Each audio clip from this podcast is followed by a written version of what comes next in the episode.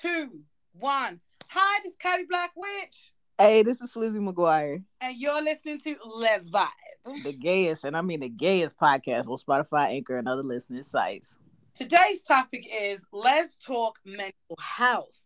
Um, this episode is all about mental health and it's a doozy. So if anybody is listening to this, trigger warning, there will be talks of mental health, suicide, and other topics. So we are giving you a pre-warning now. So if this is too much for you, then this would not be an episode for you to listen to, but we are giving you the trigger warning from the beginning.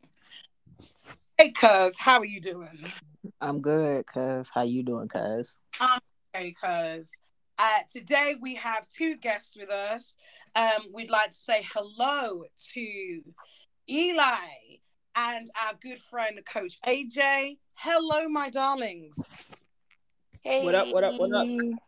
Hi. Now, Hi. Coach AJ, I know you've come in here to support Eli. Could you both give us your handles on social media? Uh, Eli, you go first. Um, I'm not sure. It's probably some variation of A1 certified, A1 dot certified, A1 underscore certified, A1 certified. On TikTok, Instagram, it's pretty um, much the only two that I have, but you can find me under that handle. Thank you, my darling. And Coach AJ? Oh yeah, so you can find me on Instagram at dope life coach underscore and on TikTok, uh, dope life coach. Thank you so much. Welcome, welcome. Thank you. Can we have a round of applause? Thank you for coming in. I know it's going to be a difficult topic that we are going to be talking about today. So we're going to go lightly. Any questions, uh, Eli, that we feel as though that may be too much, please tell us. We we want to talk to you. We want to help you. Now, I don't know if anybody knows, but uh, one of our good friends, somebody who's appeared on this very podcast, um, Stud Famous, aka Fame, aka Whitney, uh, sadly passed away recently, and it was um through, like we said today, the trigger warning is through suicide. So we are going to talk about mental health in our community and how we need to address it, and not just as lesbians, but as people of color. And we are going to talk. So, Eli, my lovely, please take as much time as you want and you need to speak. We just want to ask you, how are you? Um, well, I'm alive and I'm thankful for that. Mm-hmm. Um, outside of that, I am trying to cope. I'm doing my best to cope and keep it together. Um, it doesn't get easier. I can definitely say that much, but with a good support system, I think that I am doing the best that I can within these times. Beautiful. So you obviously were Stud Famous's, aka Fames, aka Whitney's beautiful girlfriend. And obviously, like we said, we're talking about this topic because it needs to be addressed. Not many people like to talk about it, but it is something because there are many of us who are battling with our mental health. And we have spoken about mental health ever so slightly before on this podcast, but we wanted to go further in depth. And we thought the best person to indeed help would be yourself. We obviously, like I said, we have AJ, who is a friend of both yourself, our friend, um, and is here to support you also. What I would like to say to you as a question is what was it like um, knowing that the person that you was dating, that you were with, was battling their mental health? How did that impact your life? How did that, you knowing that they had, I don't want to say inner demons, but they were battling so many different things within themselves, be that through trauma or PTSD? how as a relationship did you two come together so you could have that union and that support Um, I would say, well, sounds like two different questions, but for the first question, mm-hmm. as far as how did it impact me, I would say it was definitely a direct impact. Um, Mm-hmm. it felt as if I was battling it myself, which I will never minimize someone else's struggle Mm-hmm. um, and say that, oh, I can completely understand what they were going through. But being someone else's partner and living with them and dealing with it day to day, it does impact you very deeply. Mhm. Um, every day is a struggle. So I think a lot of things that people get misconstrued when it comes to depression or any other form of mental health issues, whether it be like bipolar disorder or PTSD or anything like that, when you start getting into the realm of suicide and suicidal ideation, it, it's very dark. It's a very dark space for them to be in. And it's also a dark space for any of your partners, family, friends, anyone that's close to that person, because it's a space that puts you in a feeling of helplessness and despair. Mm-hmm. And I say that I can understand that because that's typically what the person that's struggling with is feeling at that time a lot of helplessness and despair. And so um, it was very impacting. It's like a lot of people think that they romanticize depression and stuff in the media and they also think that oh if you don't look like x y and z then you can't be depressed or oh if you don't have these problems then you can't be depressed. But the problem with that is is that sometimes people are not getting out of bed. They're not showering. They're not eating. They're not brushing their teeth. They're not doing basic daily hygiene or whatever the case may be and they're not really going through their daily life. Then you have other times that it may look like that, but it also may look like they're getting up, they're going to work, they're being functional, they're completing their routine, and they're still battling with these inner demons. And I will say that because, especially when it comes to, as y'all know her fame, as I know her Whitney, mm-hmm. um, she was battling with a lot of inner demons. And so when you're trying to support someone through that, you have your ups and downs, but you have more downs than ups. And it is very heavy and it is a lot because if you care about someone, you don't want to see them struggling. You don't want to see them in pain. You don't want to hear them talk about not wanting to live and wanting to wake up every day and waiting to die and hoping to die. And you're trying to set goals and stuff like that for you and your relationship and for the future. Mm-hmm. And you're having to second guess everything that you're trying to make decisions about because that person's goal is literally death, ending it all.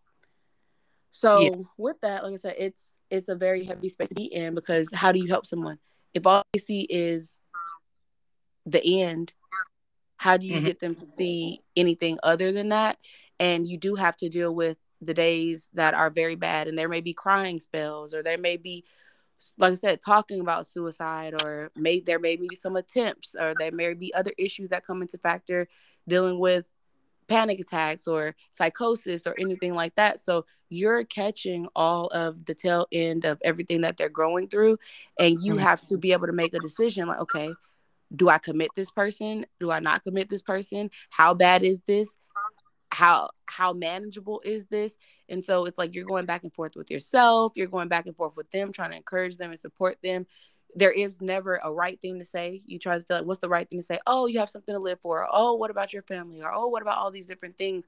But when people are, are deep in the midst of suppression and deep in the midst of battling suicide and suicidal ideation, it's there is no right thing to say and everything that is politically correct to say like oh well think about all these different things and all these people that care about you they don't understand that they don't yeah. understand it not because they don't want to not because they're choosing not to they don't understand that because their brain is telling them that none of that makes sense and none of it is worth it.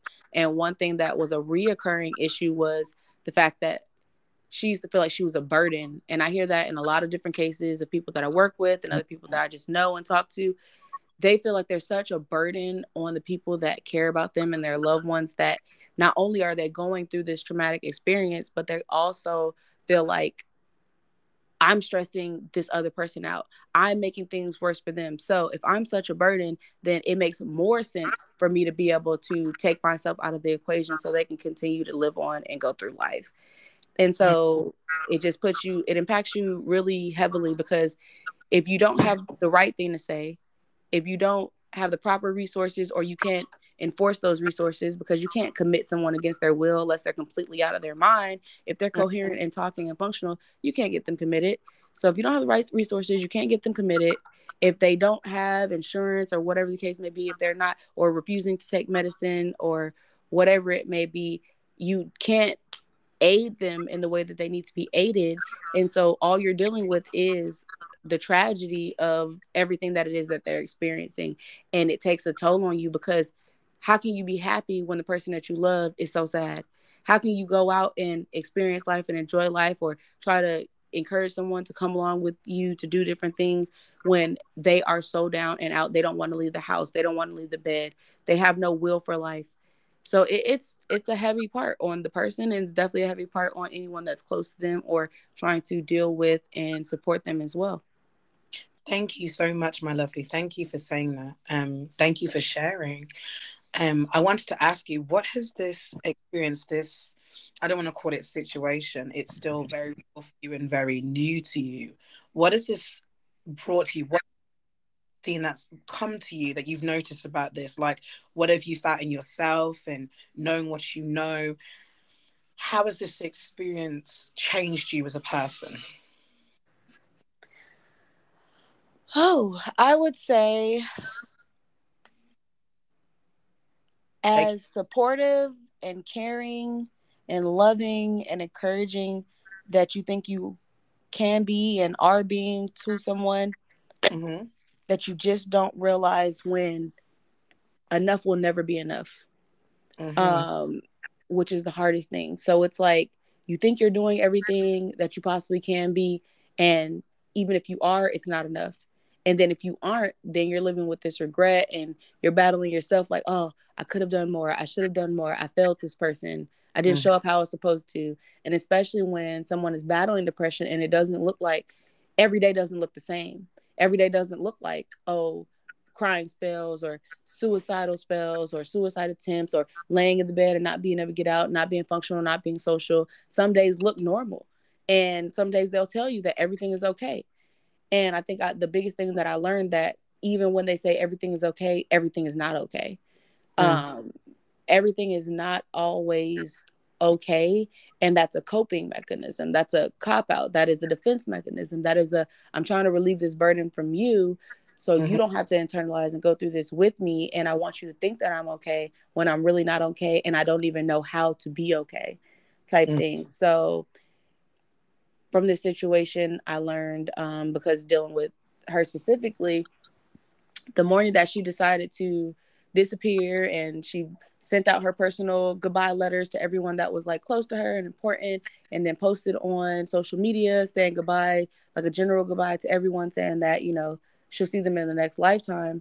That morning did not look like any other morning or any other day or any other other hour throughout the day or any other night that was familiar to me from all the times that we had been battling her depression and battling her suicidal ideation um, those times are very clear. When you can see someone is off and you can see them not acting or reacting the same way that they used to, it's like, okay, something's wrong. Let me take time to stay here with you. Let me take time to cater to you. Let me take time to be here and support you. Mm-hmm. But when someone says they're okay and you leave your house, like, okay, they're fine. This is a lot. Mm-hmm. And you I- realize when you come back, you don't see them again. Yeah it hits you a lot differently. And so that would be, and that's what happened in this situation. Like she woke up fine. It did not look like any of the other times that we had been going through this and any other times that she was ready to end it all. Um, it looked like one of the better days for the last week and a half. She had been seemingly fine and what I thought was okay and had more of a will and zest for life and was trying to push through it. And that morning, I said, she woke up early and that was a little bit out of character and she was a little bit more distant but i wasn't reading it the same as like oh i'm depressed. Oh i'm suicidal. Oh i need to sit here and talk to you. Please stay with me. So i left the house and next thing you know everyone is calling me about the messages that she's been sending out and the stuff that she posted on the internet. And i look at my phone and she sent me a goodbye message and turned off her location and blocked me and blocked a lot of other important people that had access to her that would be able to stop her and literally disappeared off into the night. Could not find her was like running around looking for her put out a missing persons report and found out the next day that they found her body and that she actually went through with it. So the mm. biggest takeaway is for me when someone you know is battling depression they say that i'm okay it does not always mean that they're okay Thank you. Thank you. Um, if you don't mind, um, like you said, there was a message that was put on social media. Do you mind if I read that, or would that be too much for you? No, that'll be fine. I definitely want you to read that because she also left a letter outside of the personal letters that she messages she sent to everyone. She left a letter, and I definitely want to read that. And in that, she wants us to be able to tell her story and share her story so it can help the next person or the person that is trying to support someone through this. So please, by all means, if she put it on the internet, that's what she wants people to know. And these were her last words. So the message that she put, I myself saw this. Um, I was literally watching TV, checking messages as you do. And if not many people know Stud, Stud Famous, uh, Fame, if you know his nickname, or is just Whitney, as obviously Eli knows her, she posted a story. So me and myself was like, oh, what? Let's see what's going on with Fame. I ain't seen her for a while. Da, da, da, da. And the message read, I want to thank my family and friends. Please don't blame yourself for not being there. You've done all you could. I love you all dearly. Nothing could have changed my decision. A few of you know I've been struggling with this darkness for a long time, a lifetime.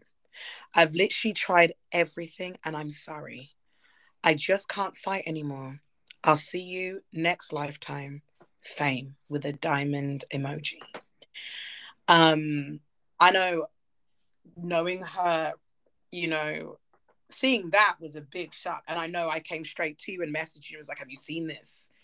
Um, and it was you know, it's one of those things you know that if you know someone's dealing with like obviously speaking to her and understanding fame and just knowing like you know she was very much an advocate to say that you know she's had therapy and she said this like on a previous episode because obviously we've had her on the podcast before and she's spoken so candidly um about you know things and you know what she's gone through. And then seeing that message i know it maybe have alerted a lot of people and like you said there was a you said that you put out a missing uh, persons report like a what did you say? It was called a bolo i think you're saying over there. It's called a bolo um. Well yeah so it's a missing persons report but they legally can't file a missing person until least 24 hours after they've been missing. Mm-hmm. so what they did because it was less than 24 hours was put out a bolo which is a be on the lookout for this mm-hmm. person. And um it's pretty much similar, but it's a little less urgent because, like I said, before 24 hours, they're like, okay, this person could just have, or they may come back, or whatever the case may be. Um, so that was the situation. By the time 24 hours later came, she was already dead. Yeah. How did that make you feel knowing that these goodbyes and these things, and again, you know, again, me if it's too intrusive for me asking, how did you feel knowing that this had hit the internet? This had hit social media. Obviously, you know, you were trying to look for her and find her. And like you said, you know, a lot of people, especially in this day and age, don't realize how important it is to make sure we check on people's mental health. And a lot of people still see that when you say, Oh, I'm dealing with, you know, mental health, they see it as some form of joke because it's like some sort of cop out say, Oh, you know, if I have like anxiety, depression, you know, I have like, you know, my panic attacks or whatever that you have occurring. Um, how did you feel knowing that all these things like people messaging you what was going through your mind? Uh honestly nothing at that point because like i said she lives with me and we had already been battling this and going through this. And so by the time it hit the internet we already were dealing with it. So when i say we i say me like her mom her sister were the primary factors because we were some of the last people that she had reached out to mm-hmm. um, at that time that we knew. And so it's like when everyone's hitting me up, and that's why I wasn't uh, replying and responding to a lot of people because I was actively in it and dealing with it at that time. Yeah. So seeing it on the internet was like, oh, okay, yeah, this is more information and people reaching out and stuff about it was like, oh, okay, great. These people are concerned. But however, it didn't really phase me because at the time that she was gone missing, we already knew that she was missing and I was actively on the hunt trying to track her down. I think the biggest I think the biggest issue that I faced with that was the fact that it's on the internet, everybody knows about it. Originally I was thinking like, okay, if we find her and we get through this, like this is something that I don't know if you want to really publicize. This may be something that's very embarrassing. Like, okay, you post this on the internet and then everything's okay. You put this out for everybody's opinion and everybody say so to chime in on how they feel about it or what they think is going on or what they think they know. Um, but outside of that, I think it's it was just more so a very helpless and hopeless feeling because everybody is reaching out and I felt in my gut and her mom felt in her gut like we know how this is going to end. We know that this is not going to have the outcome that everyone is hoping for. We know that we're asking people to look for and chime in and call if they see her, but we already felt and knew in our heart and soul and spirit that she wasn't coming back. So to not have any answers for people or anything to say or be able to comfort people in that time is like I don't even have the time to process and deal with it, but I know once I get back around to it what this is going to look like. I understand. And again, we are so sorry for your loss and for the loss um towards Fame's family. Um I know that you said that you know there was a letter and that you know she wants her story to be told. What fond memories do you have about you and being with Fame? What things give you good memories? What do you remember? Um so I don't know if I should start with the letter first or if I should respond You to do what- memories. Yes. Um Do whatever's best for you. I would say good I'll start with the good memories. The good memories I would say man. Give me a second. Take your time, darling. Take your time.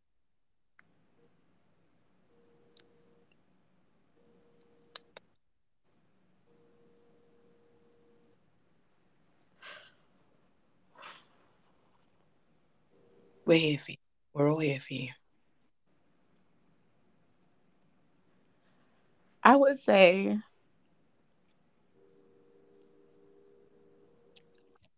the good memories were are that she was a very very fun and lively and creative and sensitive and loving and nurturing and giving person. Mhm. um very selfless.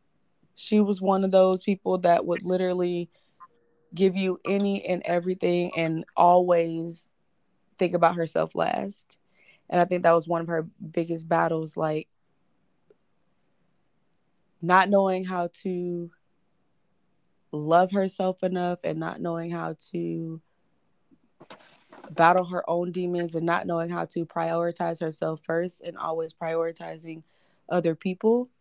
And then being in situations to where she felt that she was taken advantage of by people or not taken seriously by people or being overlooked by people um, was a struggle. But she was very like i said and it's crazy to know that someone is battling this type of demon and this type of unhappiness and this type of just disdain and disregard for life and feeling so isolated and so alone even though she had plenty of people that loved and cared about her and were always be trying to reach out or she would be reaching out to random strangers that were battling mental health or struggling with addiction or anything like that random strangers off the street and off the internet and really just speaking life into them and speaking life into everybody around her um, just shows a lot about her character. So she was just a really solid person, very fun to be around, very funny to be around, still making jokes, still still laughing, still playing, still being goofy, still being herself and still battling so much internally that it's like one second you can be laughing and the next second you're saying, "Oh, I'm ready to end it all." It's just it's just a blur. It's just like how how does this happen? But like I said, really sweet, really amazing person, um, really talented. She's very talented. I said very talented, very creative, and very selfless. Those would probably be the the best descriptive words in a short to be able to describe her. Talented, selfless, creative, fun, funny, outgoing, and deeply troubled. And deeply troubled. Thank you so much for telling us that. Thank you so much for sharing. Do you remember how you guys met? Yeah, I actually um ended up meeting her on TikTok. So, weird. I ended up meeting her on TikTok, and the weird thing is, in the live that I was in, we were actually talking about mental health and different things like that, and narcissism and people plotting and taking advantage of and stuff like that. And that was the first time that I was introduced to her. And then after that, you know, just started to learn about her and speak to her um, through the platform. Then eventually took that off the platform and got to know her on a more interpersonal level and um, loved everything that I knew about her, loved everything that I knew about her, and wasn't aware that how deep, how deep this depression and this, and she battled, like I said, depression and um, also complex PTSD. Mm-hmm. And so, not knowing how deep her trauma and her wounds and her past and her history really spanned it um, but the things that I did know, because she was very vocal about it, she would be talking about it on different platforms and stuff like that. Mm-hmm. Um, it's like sometimes you just really don't have a grasp on how it's really affecting that person and how it may potentially impact you if you get involved with that person.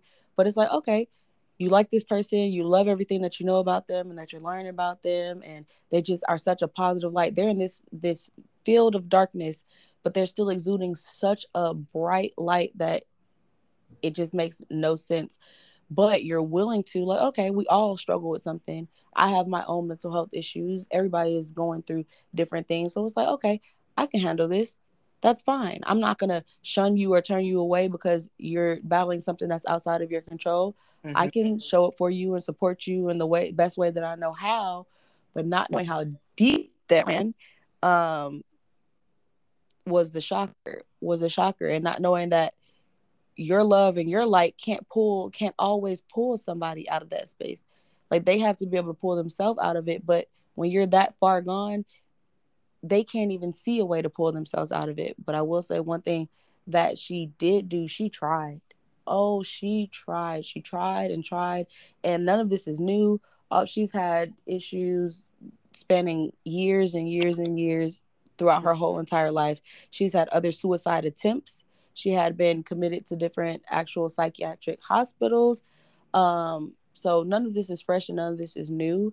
But knowing that you can't pull somebody out of this type of darkness, no matter how much light you shine on them, no how much, no matter how many, how much aid that you give to them, no matter how far you're reaching out and how much weight you're carrying to pull them up if they can't stand up, they just can't stand up. But even through the midst of all of that, she was such an amazing person that was very infectious. That is like almost like, oh, I have to know more. I have to know you. I want to be around you. I want to learn about you. I want to be introduced to your struggle. I want you to tell me everything.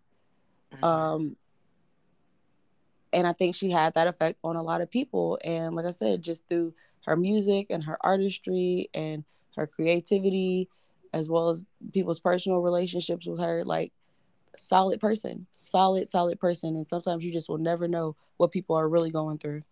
Exactly. Thank you again for sharing.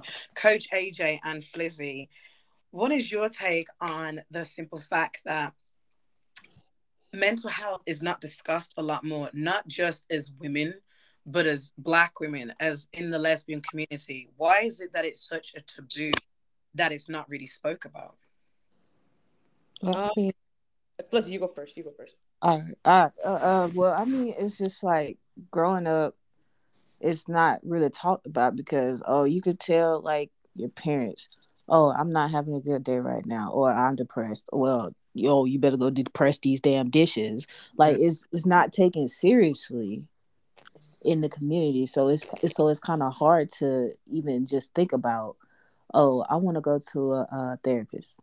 This looked down upon you go to a therapist you're considered weak. Mm. you know and so it, it, it it's it's really crazy. Like i've oh shit i got a damn therapist now. After a while i realized that i actually needed it. Mm-hmm. like some stuff you can't handle on your own. Mm-hmm. and so and then after going through like all like talking and all the other kind of stuff, you you realize that sometimes you feel better, sometimes you don't. But it's just the fact that you're actively trying to put steps towards like trying to make yourself better. Wow. So it's I different. will piggyback off of that really quickly before Coach AJ chimes in. That how she was saying that whole like, oh, go to press these dishes. That is very, very common in the black community because just in the black culture, we are taught to keep our pro- our problems private.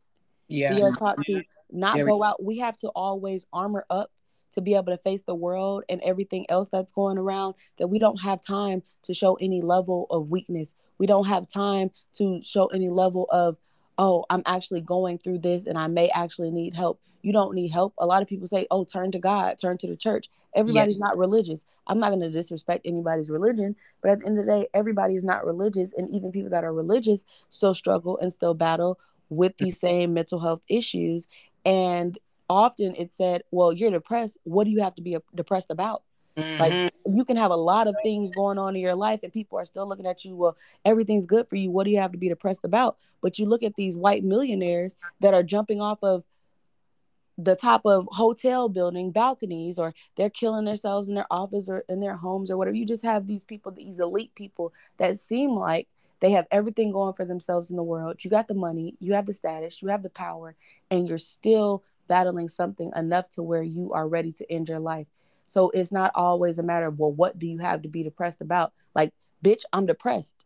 yes. The point is, is if you want to take the time to really understand what I'm depressed about, then ask me that. But don't come in a condescending way. Don't come attacking me or don't come minimizing my experience by saying, approaching it like, depressed about or you're not depressed go depress these dishes you need to get up and still do it because that's just always what's expected of us especially just being black like you have to get it done regardless. It don't matter if you're having a bad day a good day an off day it don't matter what you're going through. You have to still get it done. You still have to show up and you still have to shine and you still have to smile in these white people's faces. You still have to get up and go to work. You still have to meet all of these requirements and you just don't get a space to feel or process through anything that you're feeling or you're the angry black woman or the violent black man or whatever case may or the person that is victimizing themselves when at the end of the day that is something that's perpetuated in this culture not only but also in this society that is Yeah. built around white elitism. And so it's like if this is what you're facing in your everyday life and you don't even have a chance to check in with yourself how can you expect anyone to even be able to begin to explain to you what they're mm-hmm. going through or to feel that you would even begin to take them seriously mm-hmm. Hmm is the Mhm. problem hmm Well said. Just kind of like- Well said.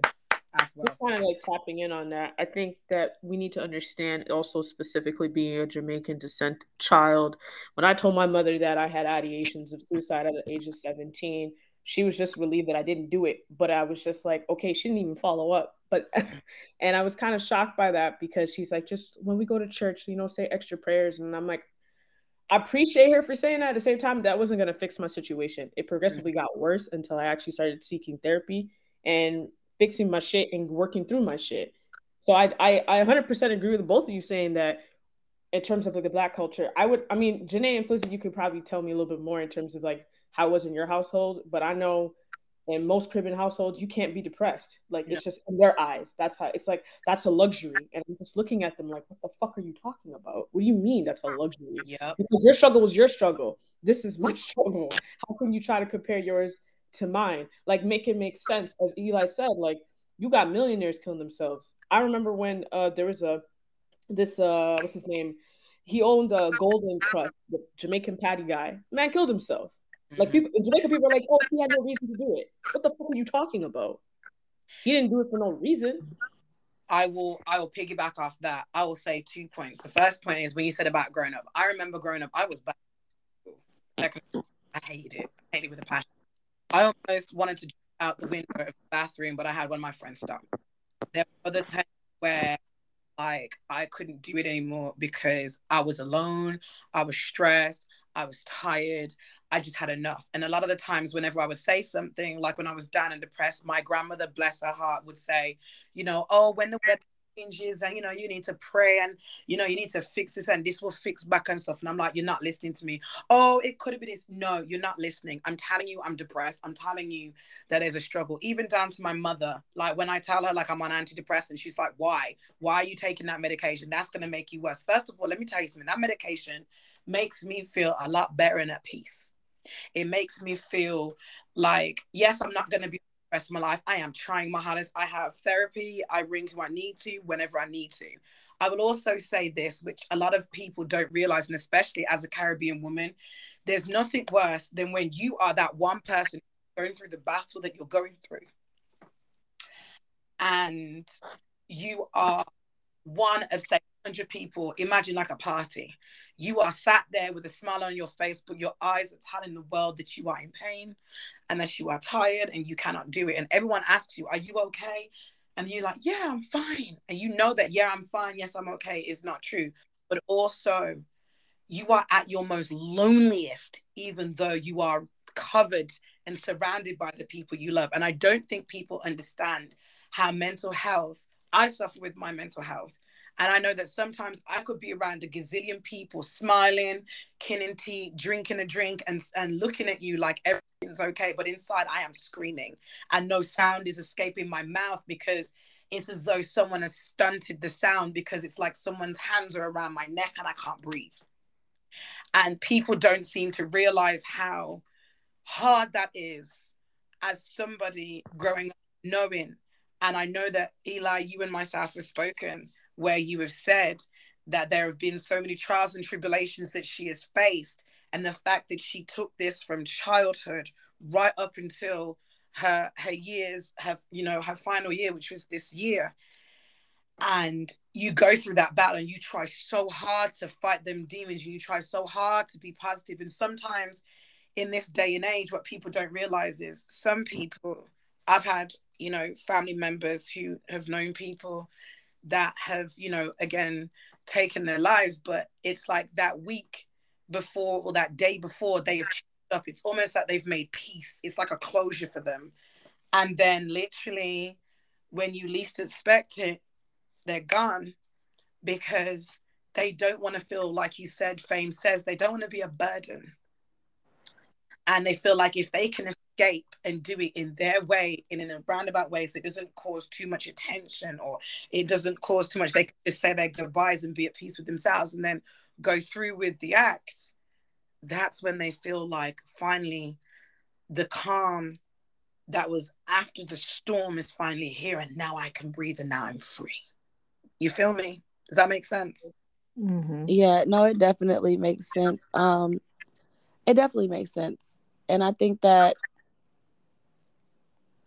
I think that with that, we have to realize everybody's version of peace and what mm. peace means to them is very different. Yes. It's yeah. very, very different. And that's what I have learned throughout this experience is that I used to always say, okay, but she was like, I, I'm trying to find a way to be happy. I just don't feel happy. And I'm like, okay, well, you don't have to focus on happiness because happiness is temporary. Happiness is not always going to come. But peace, you can maintain peace. Mm. Your level of peace, you can have peace without happiness. You can have peace without sadness. You can have peace without anger. You can have peace without grief. Peace is is a lot more stable than happiness is.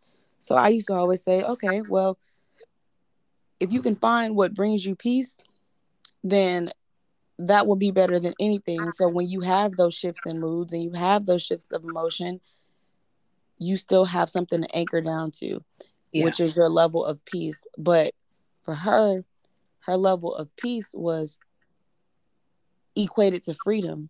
Mm-hmm. and her level of freedom was equated to relinquishing and relief from being here on this earth and having this what she called a human experience where she already felt like she did not resonate and did not resonate with her soul.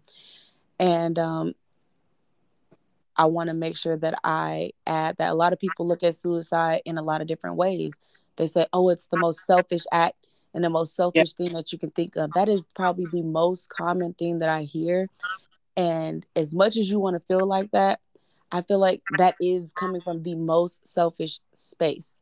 Yes. Because to say that someone is selfish because they decide to choose themselves and choose their level of peace and their level of freedom is selfish on behalf on account of you wanting them to be around. It's like saying, Oh, I know you're suffering. Oh, I know you're unhappy. Oh, I know you're in daily pain and turmoil, but I want you to stay like that because I want to be happy to be Yeah. able to see you.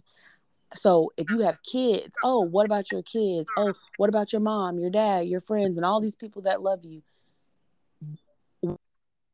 To you, if the person that you're loving is not okay, the person that you're loving is suffering. So sometimes suicide is not the most, it feels selfish to us on a very human, superficial level because we want what we want. Of course, I want her here. Of course, her mom wants her here. Of course, her friends, family, exes, anybody want her here. Who would say, "Oh, I hope up and I, I wake up and I hope that you die. I wish that you were dead." No one's gonna feel like that. Oh, life would be better without you here. No one's gonna feel like that. Mm. But to sit there and say, "Oh, I love you, but I also want to see you continue to suffer," is selfish in itself. Mm. So it's up to us and the people that are left behind to be able to deal with and manage their own emotions. Yeah, you're going to be sad. Yeah, you're going to be grieving. Yeah, you're going to be going all these th- through all these different things. But at the end of the day, this plus more is what this person was battling every single day. Yes. She could not get a break. Mhm. She could not get a break. There were no days off. There were no, oh, okay, well, time has passed. With time passing, you know, things get easier. There was not that. This was not a impulsive decision. This was not a out of the blue moment. This was not a one thing triggered this. There were a lot of cascading and domino effects that had been branching off a lot of different areas of her life, rooted in a lot of trauma that came out of her childhood that she was battling every single day of her life. So how do I sit back and say, "Oh, you're weak because you committed suicide"? Exactly. You're not. I feel like at that point, if you're trying to serve everybody else and you're trying to always make everybody else happy and you're trying to always show up for everybody else, this is the first time that she chose herself. And I think that is a damn that is a damn good thing for her. That made sense for her. Yes. She chose her for the first time and the first and that so happened to be death, but she chose her. Yes. and she didn't get that opportunity while she was here. So people have to keep in mind that, like I said, it's not always a weakness. Depression is not always a weakness. People that battle with depression that are going through it feel weak, but they are so strong when they continue to go through it. People that have faced suicide attempts, people that have faced suicidal ideations are so strong because guess what? They're still here. People that have decided to make that decision for themselves are also equally as strong because guess what? They chose themselves. Yes. And I think that is commendable. I think that is admirable. And I am left to do with my feelings what I need to do with them. And that's not her responsibility. That is not her burden to bear. So I would just like for people to open up their minds and not be so judgmental to think that you want someone to suffer just so you will be happy. That's selfishness. Not someone saying that this is too much for me and I just can't do this anymore. And so I'm going to choose me for the first time. That's selflessness. That part. Mhm. I would just like to add to that. Thank you again for for sharing. You know, I can't believe that this. Ooh, I can't even believe like she's gone. Like honestly, it feels very surreal. Like I don't know about you guys, and I can imagine for yourself. You're like, how do to the rest of everybody here in this podcast? How are you all feeling? Like Coach Fliz, like how does this feel to you? Even Eli yourself does this not feel like a movie? Does it not feel surreal? It doesn't even feel like it doesn't feel like a movie. It doesn't feel it feels very surreal. Yeah. It feels very, very surreal. It feels very, very unreal. But it feels like it's a very disassociative state. Yes. When I look around, nothing looks the same. My house doesn't look the same. The smells don't smell the same. Outside of the house doesn't look the same. Nothing, nothing even feels real. Mm. Nothing feels tangible. I can touch it. And when I feel it, it doesn't feel like what I remember that it felt like. It doesn't see it doesn't feel like anything that I've seen before. It's not like a TV show or a movie because like I said, they romanticize that. It doesn't seem like a Twitter feed where people are talking about it. They romanticize that. It doesn't seem like the culture when people are like, oh, I'm going through this, I'm depressed, or oh, you got attitude, you're bipolar. It doesn't feel real to Yeah. where it's so indescribable that it leaves you without words to be able exactly to describe it. Like I can't even describe the feeling that I'm going through and the emotions that come with it because it just does not feel real. And I know suicide is real. I know death is real. We no one's going to live forever. People die every day Yeah. people die every day. I've seen death firsthand. I've battled with death firsthand. I've had to make decisions to take people off of life support firsthand. I've watched it happen. I've watched people take their last breath. This is very different. It's a very different experience, and that it just does not feel real. Is all that I can say. Thank you. Fliz, coach, what do you think? Uh, it, to me, it is it, it still doesn't feel real because it's just like every like looking on the outside, you never think like that she was going through all of this. Mm, You know what I'm saying? So, and then like I remember from the podcast before, laughing, talking, giggling. mhm. You know what I'm saying? It's just like it's just like brings so much positivity and light, and now it's just like, what Yeah. really? Like the, what? Like that? That's how that shit feels. Yeah. I agree. Um, Uh, I, I I would have to say definitely surreal.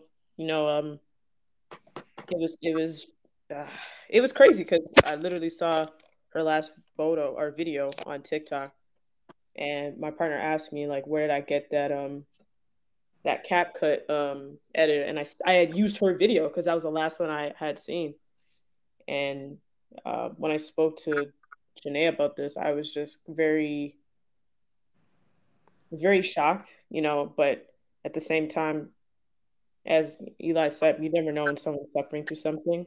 Um, as a person who, who suffers from anxiety and PTSD, I suffer in silence a lot. So, no, you wouldn't really know when Yeah. someone's going through a really difficult time. And you could see what you see on any type of internet platform. But yeah. the only thing I could honestly say that's a, a positive thing she left behind is all of her content, her music, Yeah. Her voice will will definitely live on, which I think is, and even just Eli telling her story is is extremely important Yeah. Discussions that we need to have specifically within the Black community, um, discussions that don't happen often.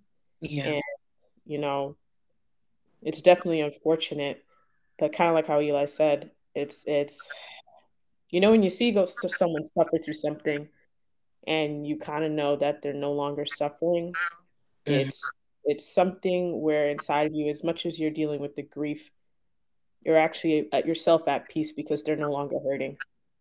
Yeah. And that's exactly where I am. It's yeah, like I am battling my own grief, but I don't feel for her. I don't feel bad for her. I don't feel pity for her. I feel peace and I feel happy for her because that's what she decided and she made that choice for herself. So to remove myself out of the situation, I definitely feel at suffering anymore. Do I wish it could be different? Absolutely. Is it very unfortunate? Absolutely. Is it sad to see? Absolutely. But in reality, it happens every day. But to touch on the positive note is like this is a person that was an advocate. She was an advocate in the LGBTQIA plus Yeah. space all the way around. She didn't pick or choose a side. Oh, I'm a lesbian. I'm gonna fight for this, or oh, well, this is important to me. Trans rights are important, so I'm gonna fight for this. She was an advocate for everybody, and that just speaks the volumes of the level of freedom that she wanted for people, and that she felt that she didn't have, and felt that people need. At the end of the day, these are basic human rights to move freely and choose who you love and show up and present how you want to and express yourself and whatever gender expression or orientation or pronoun or label that sees fit or lack thereof is something that she was all about all about. And she would be across platforms. She would be in private conversations. She was always one to advocate on somebody else's behalf. And i think that is the the best one of the best memories that we can keep of her outside of just her music and outside of just her TikToks and content and things like that because those don't really show who she was as a person. You put up content, okay. You want to make sure it gets views, you want to make sure that it's relatable, you want to make sure it's something that may hit home for you, but at the end of the day, that's a quick 30 second, 60 second, maybe a minute at best video. Okay, you make a song. That may be something that you dealt with in the past. It may not be something that actively that you're going through. So that's great. It shows your creative space. But day in and day out, something that she did represent, what like I said, was freedom, was autonomy, and was advocacy. Being able to advocate on your own behalf and on the behalf of others and not make it personal to you because you have a, a basic human right to be able to show up as your true and authentic self. And one of my one of my quotes and the slogan to my business is there's freedom and authenticity. There's yeah. no validation necessary. So there's so much you don't have to be validated to walk in your experience. You don't have to prove anything to anyone. You don't have to get anyone's acceptance. And there's freedom in just being who you are and showing up as you are in your rawest and your most rawest form. And this is her most rawest form. Um I, I go ahead he said, No, I was saying that's beautiful. Like as oh Lord, I'm trying to be strong myself. um talking about it is all I remember seeing was this bright colored rainbow fucking hair. and right. just stand out. And I remember thinking, who is this? And what she got a rainbow on her head? But this is cool. And I, I remember messaging. I was like, you know what? Because she had a video. I cannot for the life of me remember what it was about really off my head, but she was talking such so eloquently, and I remember thinking, "Yup, I gotta get on the podcast. You gotta get on." And I remember messaging her. She was like, "Word, really?" I was like, "Yes." And I remember her being on that episode, and it was about allyship actually um, for the LGBTQIA plus and she spoke so candidly. We had a laugh, we had a joke, but I will always treasure the conversation afterwards. And I remember saying, because you know, in this community, sometimes it's really hard to make friends. And you know, sometimes when you are a little bit different and you a little bit out there, sometimes it's really hard. And you know, we're all in here. We, we are not quote unquote normal, as people say to make friends and be like, I was like, you know what? We need we need to have more bros and sisters, and you know, we need to do this. And, she was like, Yes, we do. Like, yeah, I'm cool. And and we were saying, you know, you got to come back on the podcast again. And you know, we were laughing. We had a rap battle because obviously she does rap, and uh, she. I remember listening to the episode recently, and the way she rang me in like it was a boxing match, like ding ding ding ding ding. There's Kevin Black Witch in this corner. I was like, okay, don't put me on the spot because I can't rap to save my life. But I remember laughing to myself just how jovial she was, how amazing she was. But I remember her talking about her experiences and what she'd been through. And you know, looking like we've all said here, looking at someone and realizing that this person is going through this very moment so much shit that is going on in their head that they've experienced that they that, that that's just happened. And you wouldn't know because they have a smile on their face you know a little glint in their eye. You know they they stand out but they stand out for one reason not because of another. And it just it's just one of those things that just make you go wow you never really know. Like this person could be like, yeah, I'm good, I'm fine. And you never really know what this person is thinking, what this person is feeling. You know, you know, you only see a snippet. And what people don't realize, especially through social media, is, is you know, you can see a snippet of someone for 15, 30, three minutes, 10 minutes. You know, have a minute and see that snippet and think you know everything about that person, but in actual fact, you don't know what goes on behind closed doors. You don't know You don't. they go through. You don't know that just because they make content and you know they could be smiling or they're dancing and stuff. Um and it's it's not easy in these streets. And Eli, if it's okay with you, um could you read the letter, please, my lovely, if you could? Yeah, I'll definitely read it. Um, right before that, just to piggyback again off of what you were saying, to put it in perspective, this girl had been off of TikTok and off of social media for a while. Mm-hmm. This last past week, she had literally just posted like a video, then posted a second video, and it went viral. Mm-hmm. At the last time I looked at it, it had like 200 and something 40k views. Um, and the very night, that Friday night, she went on live. She Mm-hmm. got on live and she wasn't all the way present, but she was on live. And then the very next day is when she disappeared and decided to go off and take her own life. So that just shows you somebody can be, like I said, she's not on there at all. And then she gets back on, you think everything's cool, you think everything's fine. And the next day she decides to end her life.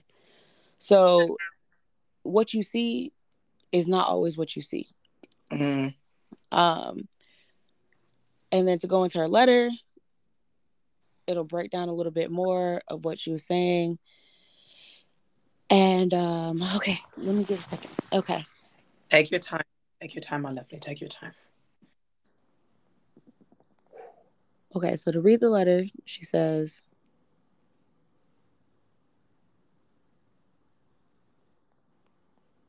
Every day is supposed to be a new day. But I keep waking up inside of the same nightmare.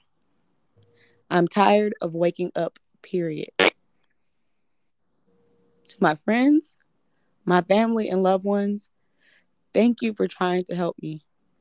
I wouldn't have made it this far without you. All of you know what I've been battling with for a long time. Seems like forever. I love you guys so much. There's nothing that any of you could have done differently. I am trapped.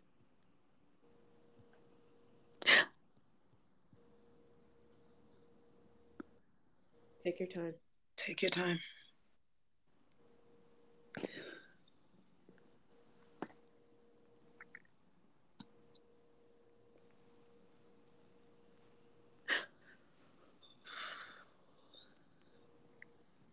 I'm sorry.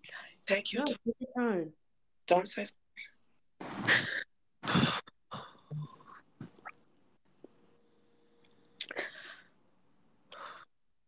I am trapped. And the only way I see myself escaping is by pulling the plug. I can't do this with myself any longer. I have really tried. And I'm tired of fighting this battle that I keep losing. I'm sorry for any pain that I've ever caused. I'm shameful of some of the things that I've done. I can't even forgive myself. I don't know what it's like on the other side, but at least I'll be free from this human experience. And make sure y'all tell my story. It may help someone like me. It may change the way that people treat others. Parents, please do a better job at loving your kids. I wish mine did. Maybe I would have had a better shot at life. Thank you for listening. I can't do this anymore. Fame. P.S. I choose to be cremated.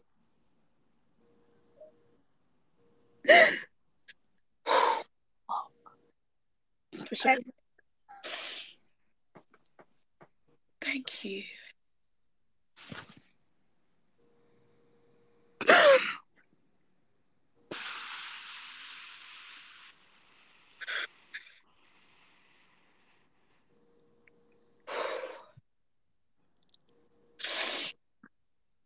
Can we just take a minute to um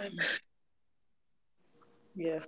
let's just to say we honor Fame's name. We know that she's at peace. she will be truly missed. She was a bright light, a beautiful a loving girlfriend, an amazing daughter and sibling. Her and her hard work that she did in advocating never. May continue to change the world. May continue to shape because what she was was a rarity, a, a pure soul with a pure heart that was her demons. But we would take a minute to say, May you rest in peace.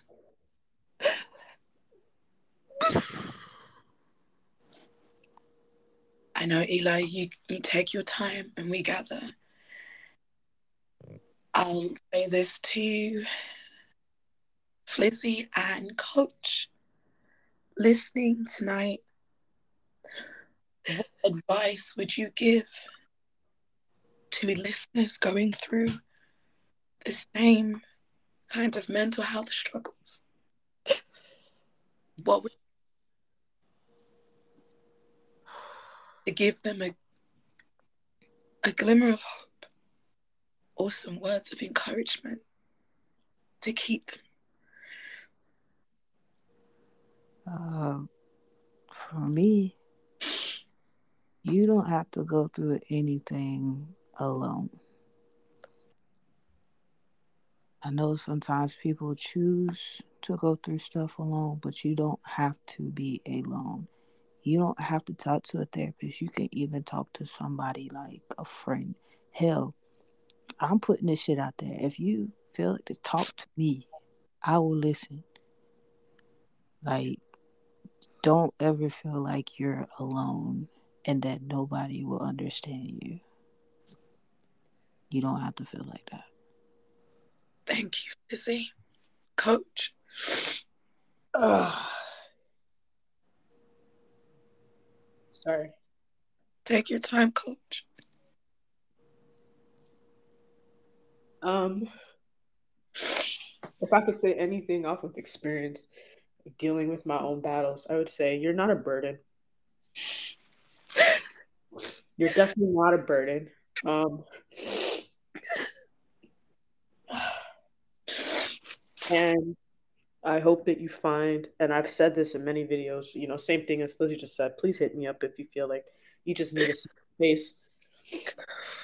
Because I think that's one of the things that I've learned is having a safe space, just like this one, is so important. Um, and something that I, I've just started kind of doing is if someone asks me if you know how you doing depending on who it is. Especially if it's my safe space i say straight up like if i'm good or if i'm not it's being honest.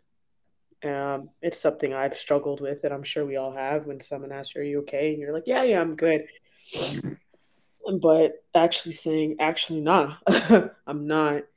Um, and it kind of reverts back to thinking if you're saying if you're telling the person how you're really doing that you're a burden, but you're not. You're really not.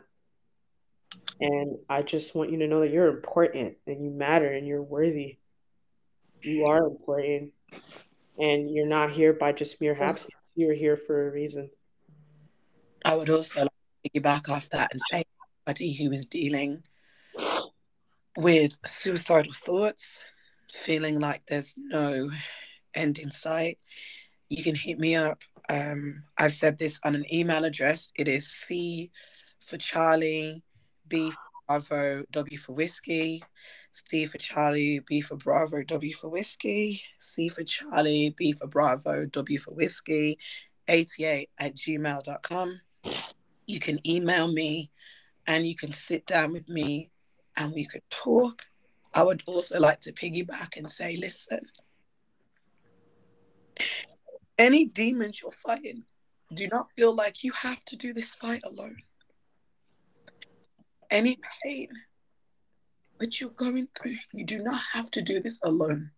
There are support networks, and I know right here between myself, Coach, and Fliz, we will be here for you.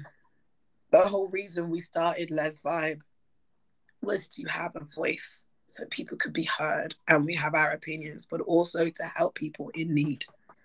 So if you need that help, we are to help you. I would like to say thank you so much for being so brave. You are one brave woman. You're an amazing woman. And can we give her a round of applause? Because no, no, wait, wait. I do want to. I don't need a round of applause, but I do want to tap into what y'all are saying as like last words because the big thing about being a burden is one thing that I've heard so many times in the last I don't even know how long. And I want to speak to two different audiences. Mm-hmm. For the mm-hmm. people that are going through this, people that are battling with depression or people that are contemplating suicide, I promise you, you are not a burden. If anybody loves you and they care about you and they support you, they will literally do any and everything to show up for you. No matter how many times, no matter how many bad days, no matter what you're going through, you are not a burden. You are not a burden. Sometimes stuff just gets so heavy you can't do it. You're one person. You are one person. You cannot do it all by yourself. It is okay to let people know that you're not okay.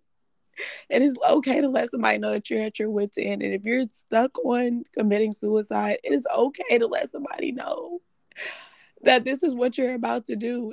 Please, if I don't ask you to do anything, if you get to that point, at least let somebody know. If it's only one person, the person closest to you or not close to you, preferably close to you because calling the suicide hotlines is one thing. Okay, yeah, that may help. But when you're really ready to go, you're ready to go because people will disappear off and not tell anybody about it. So please, if you're at that point, just reach out one last time. One last time. Thank you. One last time and let somebody know that this is what you're about to do. And if there's anything on the other side someone that is trying to support somebody through this type of season in their life. And I say season because it doesn't have to last forever, even if it's not in waves, and even if it seems like it's just a long time, it's a season. On the other side, just please know that sometimes enough is just not enough. You can do everything you can do everything that you possibly can to show up for somebody, and enough will not always be enough. But it doesn't mean that you did anything wrong. It doesn't mean that you necessarily failed that person. Enough is just not. It's just sometimes it's just not enough. So don't carry the weight of if this is something that they have committed to and that they have actually completed. Don't carry the weight of thinking that you could have done anything differently, there is more than likely nothing that you could have done differently. And again, you're one person. You are one person and you can't do it all. You cannot do it all. Thank you so much. Thank you again, Eli. Thank you so much for taking your time. AJ, thank you so much for coming in here and supporting um, coming in and saying your parts too. Um, we are dedicating this, obviously, this episode to Stud Famous, aka Fame, aka Whitney. Please, um, if you have any comments, please click the community tab on the Anchor app, um, where there will be a question about what your views are. And if you go onto the Spotify app, you can click the reply button to also leave your views. Um, I've been Curvy Black Witch. That's my TikTok handle. My Instagram handle is Curvy Black Witch and 88 at the end. And Flizzy, if you you know how they can contact Les Vibe. Over to you. Uh, I am Flizzy, as y'all already know. Um, you can contact me through TikTok at Flizzy McGuire, F L I Z Z Y M C G U R E. Um, and then you can contact me on Instagram at, at J A M O T I O N N underscore.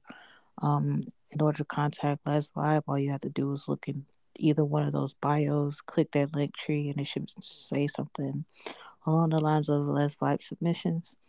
Uh, put in all your information, and it comes directly to me in my email, and then um,